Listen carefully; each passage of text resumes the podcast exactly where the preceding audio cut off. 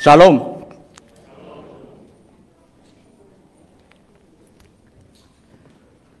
One of the things that testifies to the authentic nature of the Bible is the fact that the people presented are not presented in an idealized form.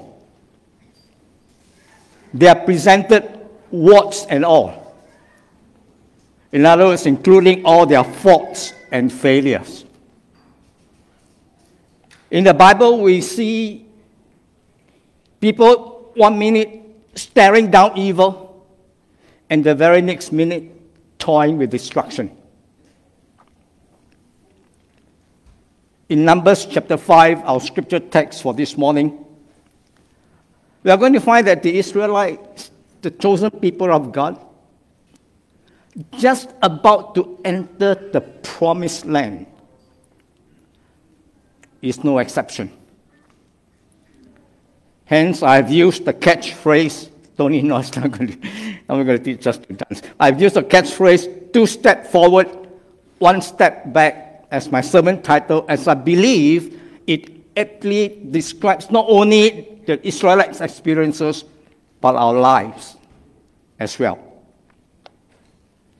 Now, two steps forward and one step back is a catchphrase reflecting a fictional account about a frog trying to climb out of a water well.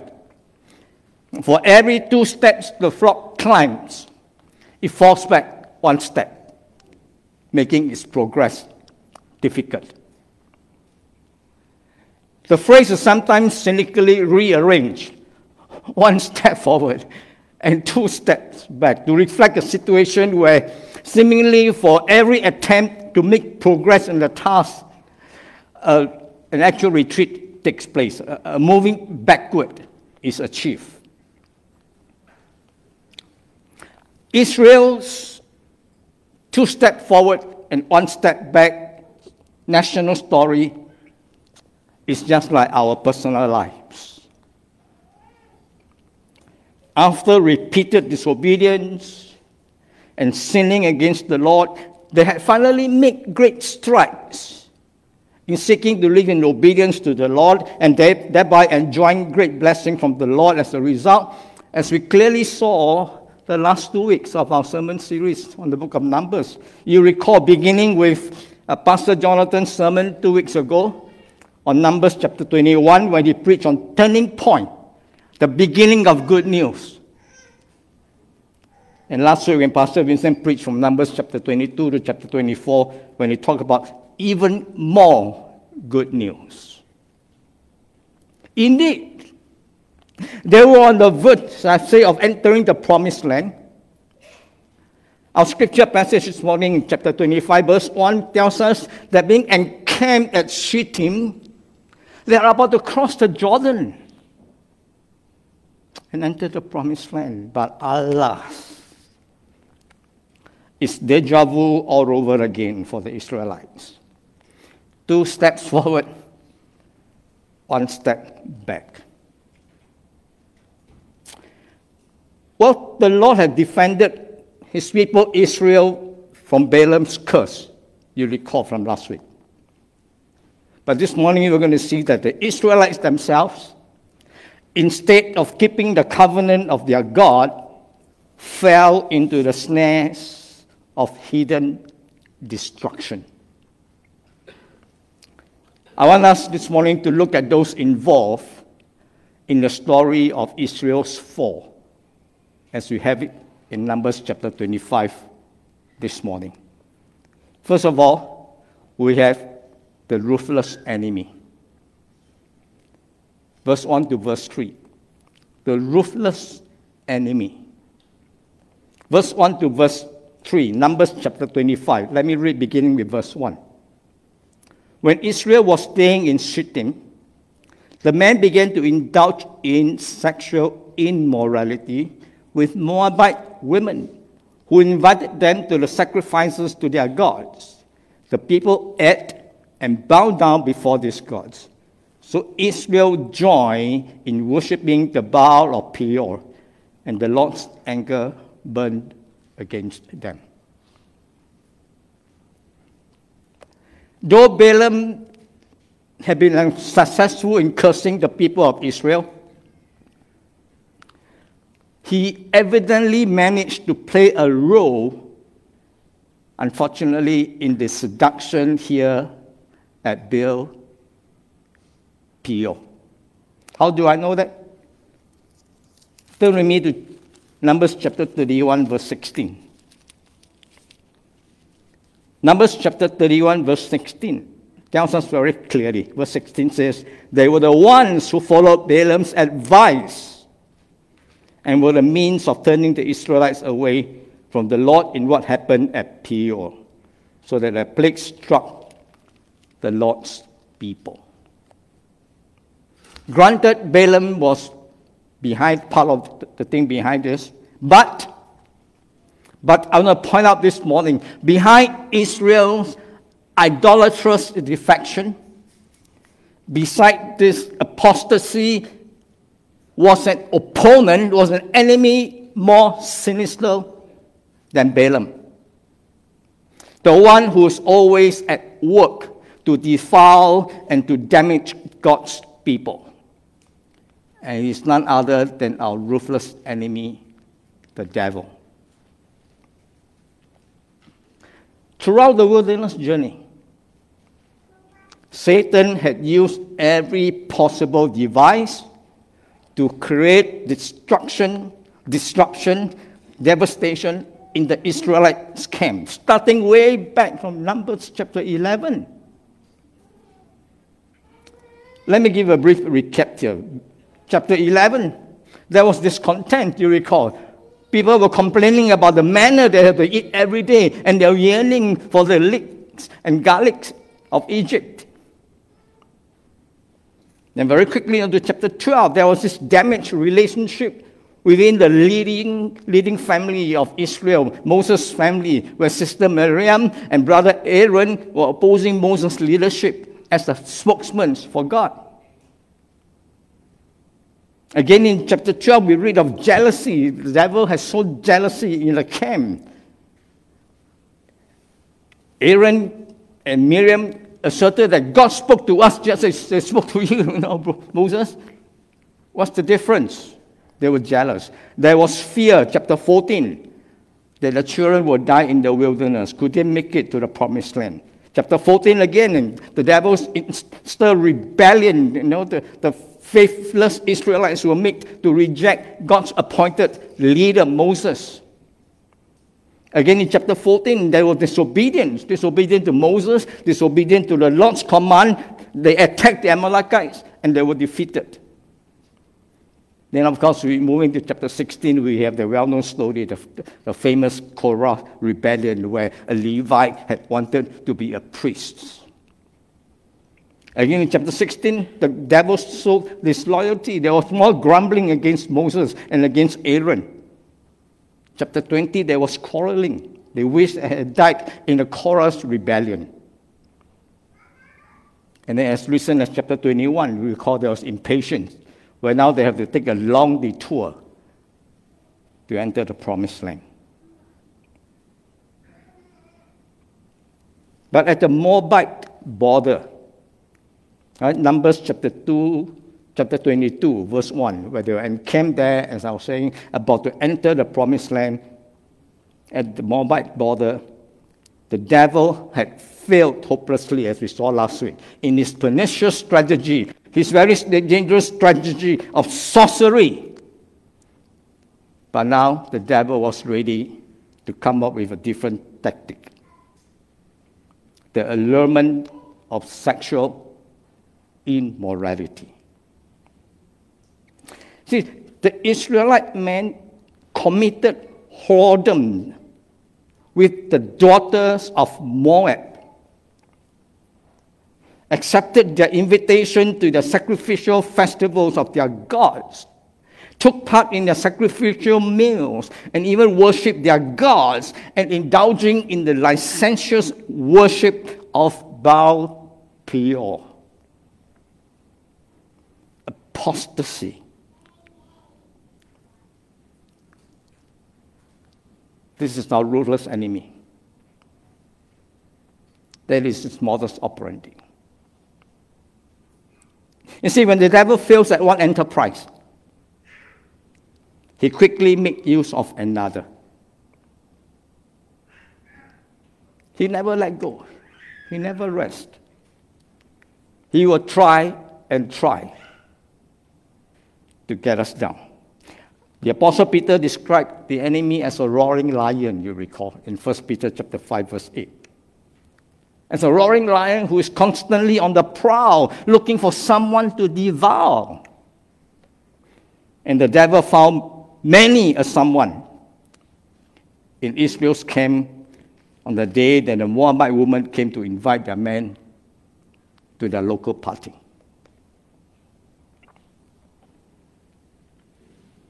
My brothers and sisters in Christ, as Christians, as believers in Jesus Christ, looking at what the devil had done to the Israelites, and I'm sure we can all identify with our own personal lives. We need to be alert to the devilish dangers that is always up his sleeve. In fact, the Apostle Paul warns us against this. Uh, let me just read for us. You don't have to. Paul in 2 Corinthians chapter 2, verse 11, said this. In order that Satan might not outwit us, in order that he might not outwit us, we must not be unaware of his schemes we must not be unaware of his scheme. And so, my friends,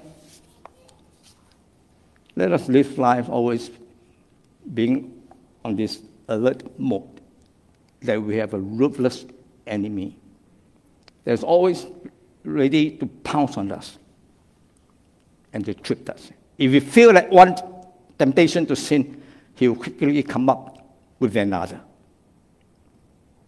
That's our ruthless enemy. Next, we have the role model priest. Verse 10 to verse 15. The role model priest. Verse 10 The Lord said to Moses, Phinehas, son of Eleazar, the son of Aaron the priest, has turned my anger away from the Israelites, for he was as zealous as I am for my honor among them so that in my zeal I did not put an end to them. Therefore, tell him, I'm making my covenant of peace with him. He and his descendants will have a covenant of a lasting priesthood because he was zealous for the honor of his God and make atonement for the Israelites. The name of the Israelite who was killed with the Midianite woman was Zimri, son of Salu, the leader of a Simeonite family. And the name of the Midianite woman was put to death was Cosbi, daughter of Zur, a tribal chief of a Midianite family. Now, in the Baal Peor narrative that we have here before us, two characters you notice are portrayed in stark contrast. Both are in position of considerable social influence. But one was a son of the leading, oh, one was a son of the leading Simeonite family, we are told in verse 14. The other, the grandson of Aaron, Phineas, verse 11. But one illustrates blatant, shameful wickedness, verse 6. And the other, zealous for God's honor, verse 11 to verse 13. What a contrast. What a stark contrast. Now, as I've said, the Israelites were within sight of the promised land. But we're going to remember here also they were on the threshold of religious and moral danger. They were in danger. That the worship of Baal was not confined only to the region of Peor. You know, Canaanite worship hilltop shrines were scattered all over the Canaanite countryside, each one with the scene of corrupt and pornographic fertility ceremonies that included immoral rites, child sacrifice, and cult prostitution. In the fertility religions of Canaanite culture, sexual intercourse was part of their worship. They have cult prostitute, temple prostitute. They will do the sexual act right in the act of worship in the temple. Confronted with such sinister temptation, the question therefore would be would Israel have the moral weakness of Zimri, or would he have the spiritual commitment of Phineas? You see, up to this point, I mean, wandering 40 years in the wilderness, there was little temptation to engage in debased fertility rites, right, in, in, in the wilderness. But right now, about to enter this agricultural surrounding filled with fertility rites. I mean, they are all over the place, and not only that, in the temple where they worship. The Israelites must not minimize the seriousness of sin and the temptation to it. To compromise with evil, as they had just done, we read in our Bible, was to incur God's wrath. Facing a morally precarious future and a decision that has to be made. They needed a visual example of what it meant to obey God.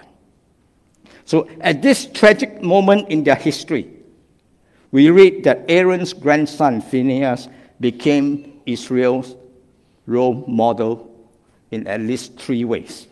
That I'd like to point out to our attention this morning. In at least three ways. First of all, I suggest that Phineas was obedient to God's word. Phineas, the role model, was obedient to God's word. You see, practices such as all this that we are reading here at Baal Peor was totally forbidden by God. Scripture is very clear. In the Bible, Israel was told, in fact, to destroy all such authors. You can read about this in Exodus chapter 23, verse 24, Leviticus chapter 26, verse 1. They've been warned not to compromise with such disastrous snares. Exodus chapter 34. They were in fact commanded to destroy all these heathen altars, to break down their pornographic Asherah poles. No compromise at all. Before they left Sinai, the Israelites had been warned that alien religious rituals will confront them with spiritual and moral danger. So, in fact, following the golden calf episode, uh, right back in Exodus chapter 22, chapter 32, they have been told about what will happen to them if they enter into close relationship with people of other religious alliances, other religious beliefs. So actually he anticipated the Baal Peor tragedy that we have here in number chapter 25, with a frighteningly identical scenario that had been warned time and time again in Exodus chapter 34. Now, Phineas knew that Zimri's parading, parading openly, right, parading of the Moabite woman, publicly flaunting their sin, really, basically defying God. At the very moment when the congregation of Israel were grieving over their sin at a tent of meeting, Phineas knew that this was a public rejection of God's word for his people and by his people. The notoriously corrupt example here by Zimri must be encountered by a good one. And so Phineas rose to the occasion. After all, he was a priest. He was a priest who not only knows the Word of God, who taught the Word of God. He knew the penalty for such idolatrous and immoral practices that he was deaf. And he acted swiftly in obedience to God's word as the leader of the community, as a judge, as a priest. Because what? Phineas knew that God has said in Exodus chapter 22, verse 20, that whoever sacrifices to any God other than the Lord must be what? Destroyed. Destroyed. Exodus chapter 22, verse 20. So here was a man ready to obey God's word, ready to do his will, however unpopular. And by his swift action, we are told here in verse 8, the plague against the Israelites was stopped as God turned away his wrath from Israel. It was certainly time you know, for someone to take action. For when Phineas, we're told in verse 7, took the spear in his hand, then look very quickly down to verse 9. Those whose lives have been claimed by the plague has already risen to 24,000 people. 24,000 by then have already been struck dead by the Lord. Phineas was obedient to the word of God. He knew the word of God. And he knew what needs to be done. Even killing Zimri and the Moabite women. Secondly, as a role model, Phineas was not only obedient to God's word, he was zealous for God's honor. Phineas was zealous for God's honor. Verse 11. We are told that a priest's intervention, Phineas' intervention with holy zeal, saved the lives of thousands. As I've said, 24,000 have already perished. So here was a man willing to put God first, whatever the cost. It was not only that specific commandments in God's word had been broken, and Phineas knew that, but because the honor of God's name was also at stake. The honor of God's name, and Phineas was zealous for God's honor. I mean, if the sin had been overlooked and he did nothing, what would those Moabites must have thought of Israel's claim to uh, exclusive spiritual allegiance and to the high moral standard that God had, taught them uh, for this chosen people of God. The Moabite must have imagined that people could you know, worship Israel's God and behave as corruptly and as sinfully as everybody else. And what a testimony that, that would have been to the surrounding nations. But the public honor of God's name was an even more important matter for the Israelites than it was among their Canaanite neighbors. So, verse 13, the Lord says very clearly the Lord said Phineas was as zealous for the honor of his God. Always and in all circumstances, God was to be exalted and adored within his community of people, not ignored, not disgraced, not despised as he was, both by these sinful practices here at Baal Peor and by the adulterous behavior of this couple, Zimri and the Midianite woman in Israel's camp. Hence, hence Phineas, to me personified the priestly ideal recorded for us in Malachi chapter 2, verse 5 where Malachi chapter 2, verse 5 says, He revered me and stood in awe of my name. He revered me and stood in awe of my name. How many among us will earn that commendation from the Lord? That we revere God and we stand in awe of His name. See, my friends, today, the honor of God's name is just as crucial a priority as it was for Phineas in his days. It's just as crucial a priority for the Christian and for our church today, the church today, living as we do in a society that has very little, if no regard for spiritual values and moral purity. And Singapore is not spared. You'll soon know in the coming days the moral decline that the nation is taking.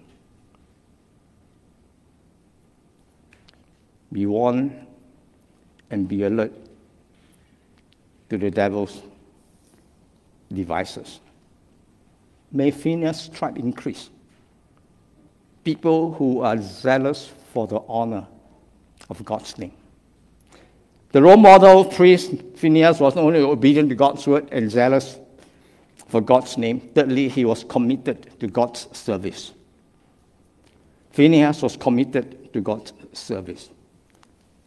You see, every community needs exemplary leaders and moral guardians. So it was the responsibility of the Aaronic priesthood and the responsibility of the Levites to uphold spiritual standards in an age when the divine will was constantly challenged by alien culture. And especially now, the chosen people of God are about to enter in a Canaanite culture all around them. So, as the Israelites came at Shittim, here was visible evidence that, however degraded the moral environment might be, there will be those who, determined, who are determined to walk with God in uprightness and turn others away from their sin. Thank the Lord that God will always have his remnant and his faithful one. Phineas therefore represented a new generation ready to commit themselves to the Lord, to his worship, to his word, and to his work. It was God's intention that in every generation there will always be those who share the zeal of Phineas. And for this act of divine zeal, we are told in verse 11 to verse 13 that the eternal possession of the priesthood was now promised to Phineas and all his descendants.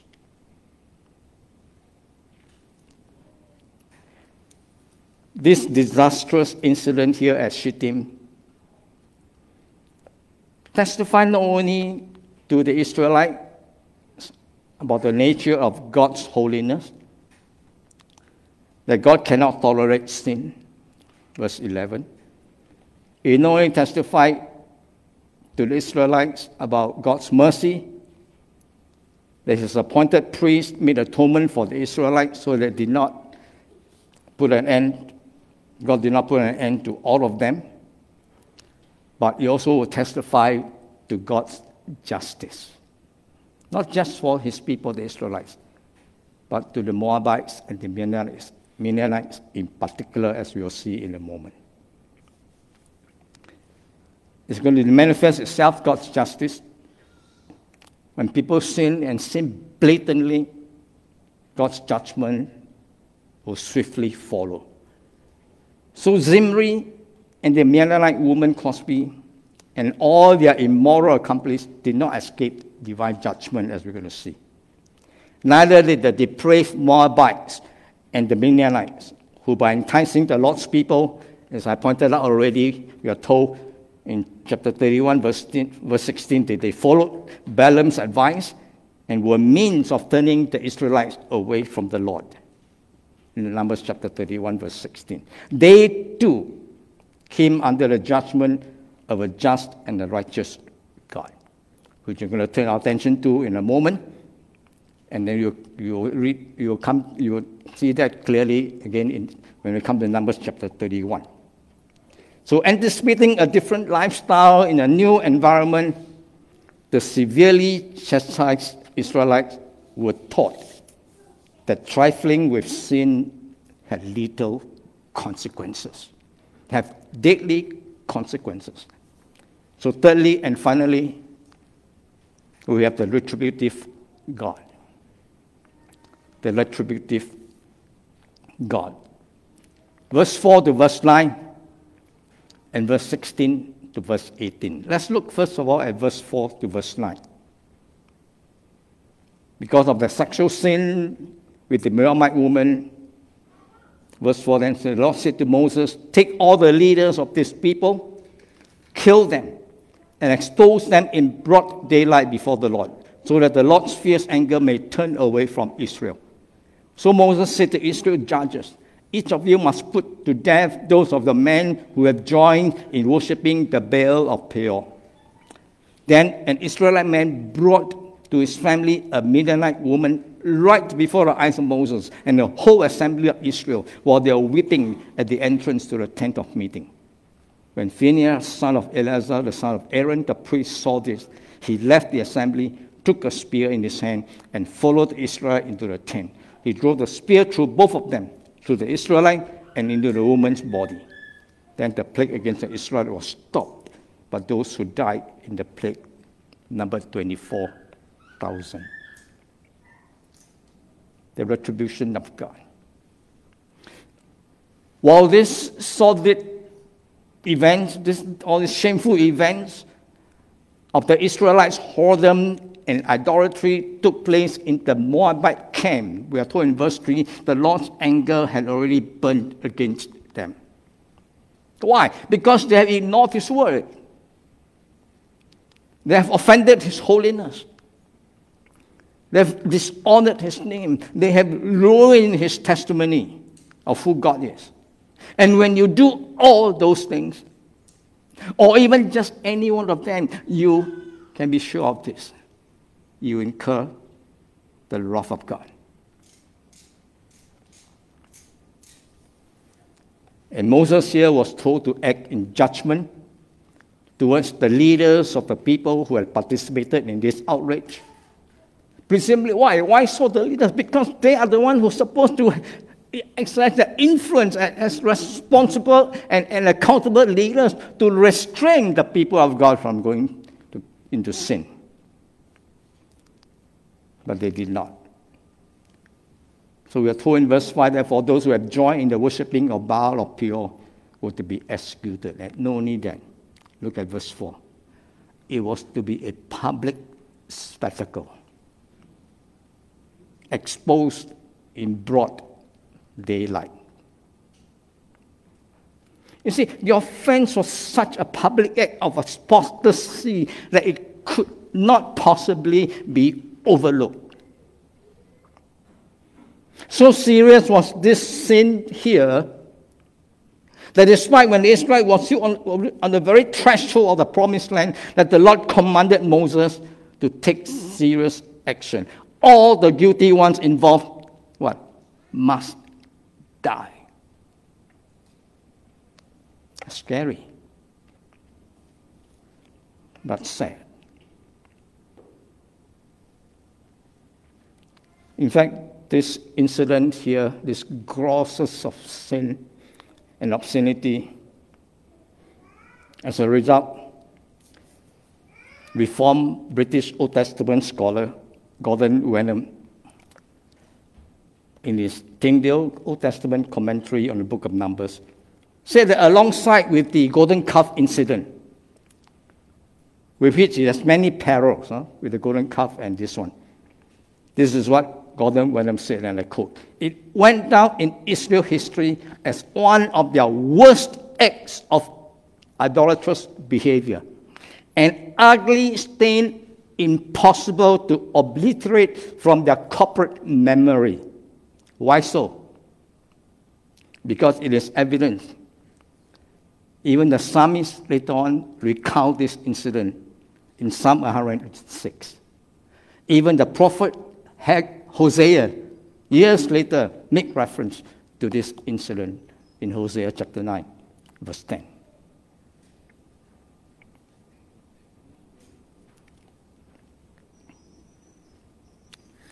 Very quickly, moving on to 16 to verse 18, God's judgment on the Midianites. verse 16, the Lord said to Moses, Treat the Midianites as enemies and kill them. Why? Because they treated you as enemies when they deceived you in the affair of Peor and her sister Cozbi, the daughter of a Midianite leader, the woman who was killed when the plague came as a result of Peor. According to these three short concluding verses, quite properly we are reminded that while the account of defection begins with the Moabites, we're told here very clearly it concludes with the Midianites as well. Because the text quite certainly suggests that the Midianite woman had acted deliberately and craftily in going to the camp with Zimri. And when God instructs Moses to act against the Midianite, the command make it make very emphatic the repetition that the Midianite were not to spare because they were just as guilty. And because the Midianites had attacked Israel by their scheme of sexual and idolatrous seduction, God called Israel to attack them in return. And this military endeavor, endeavor will happen, will record for us in Numbers chapter 31. So you see here, this is actually a logical inference that the action of Zimri and Cozbi, the Midianite woman, were not isolated. The fact that the whole Midianites were involved suggests to us that it may be common among the Israelites as they were lured by the woman of Midian.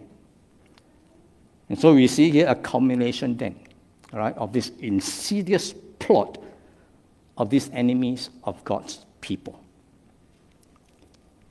Satan will spare no effort in getting whoever and whatever he wants to get people to sin.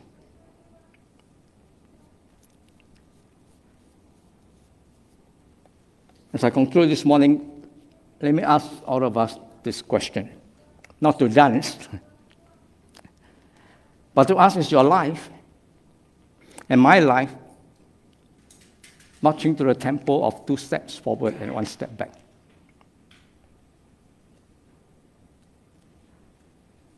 Is this catchphrase marching this, this catchphrase two step forward and one step back characteristic of your life and my life?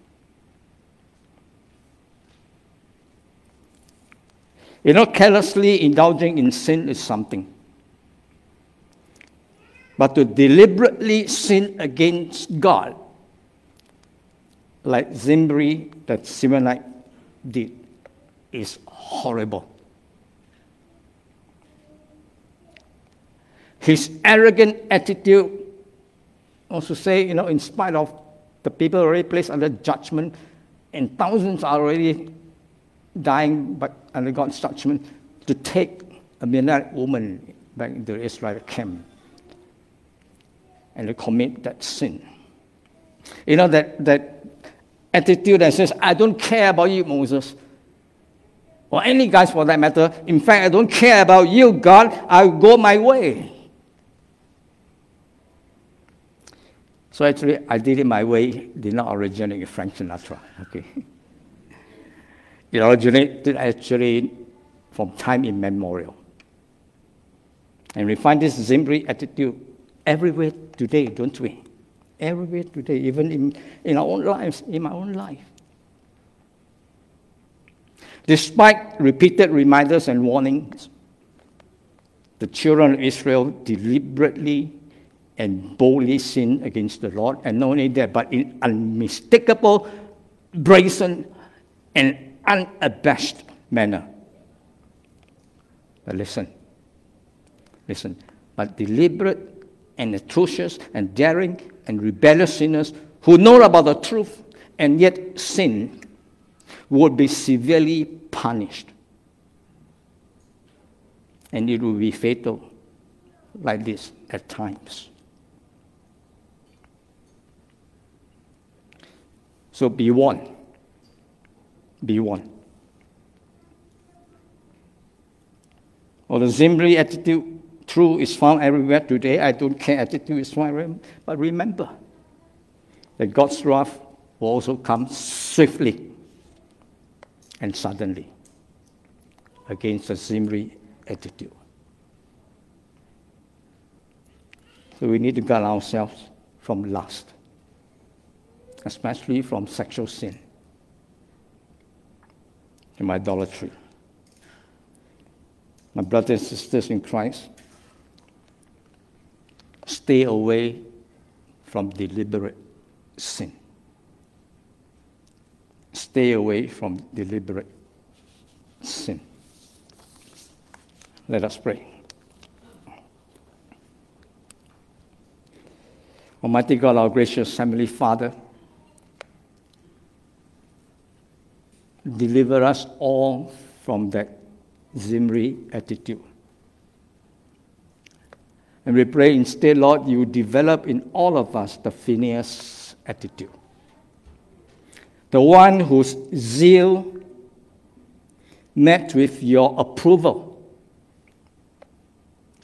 Such that even, such that, that even some 1,000 years later, that zeal was recorded for us in 1 Chronicles chapter 9, verse 20, when Ezra was inspired to write. It was Phineas, the son of Eleazar, that happened to be leader over them in the past. Jehovah was with him.